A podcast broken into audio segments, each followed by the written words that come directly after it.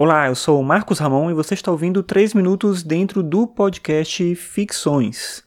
E nesse episódio eu vou falar sobre algo que eu tenho feito regularmente, quero tentar continuar fazendo, que é escrever todo dia. Desde o dia 16 de dezembro eu estou escrevendo um texto por dia, como eu já tinha feito em outros momentos no meu blog.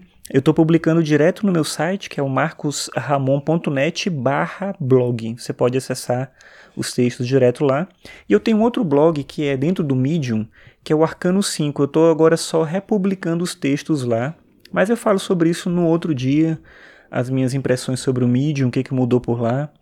Eu ainda gosto da plataforma, mas eu resolvi tentar agora é, escrever direto no meu site mesmo, por motivos que eu explico depois no outro momento. Mas enfim, o que eu quero falar hoje não é sobre o Medium, é sobre essa ideia de escrever todo dia. Se você me acompanha aqui no Ficções, você sabe que eu tenho um apego por essa ideia da rotina e pelo ganho que a rotina ela pode proporcionar. E por muito tempo eu fiz isso de escrever todo dia. De primeira não era uma intenção específica, sim. No começo desse ano 2017 eu tentei fazer isso, acho que eu consegui por uns dois meses, depois eu parei. Também porque o ritmo de trabalho ele acaba atrapalhando essa dinâmica da escrita diária.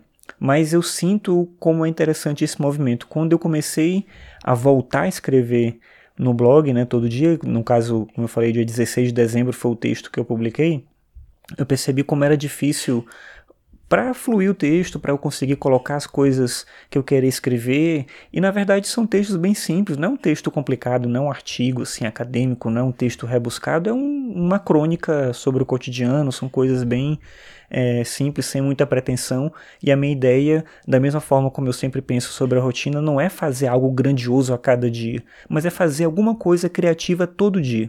É assim que eu vejo o podcast também para mim.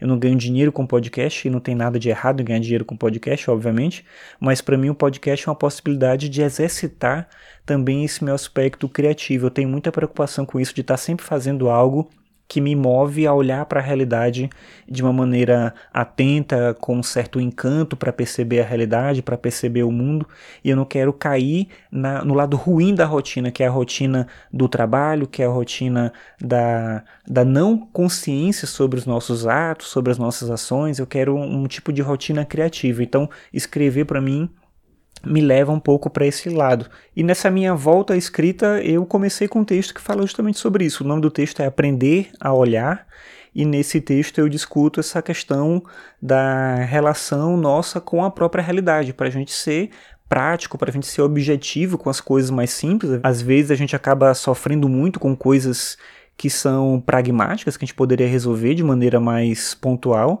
e a gente deixa, a gente acaba dedicando muito tempo e muita atenção para essas coisas burocráticas da vida, quando na verdade a gente deveria ter essa atenção, ter essa dimensão de importância para as coisas que valem mais, que importam mais, que nos atraem de uma maneira mais significativa, que dão sentido à nossa vida. E como eu falei lá no início, eu acho que essa coisa da rotina criativa tem um pouco a ver com isso. Escrever todo dia para mim é um pouco como isso.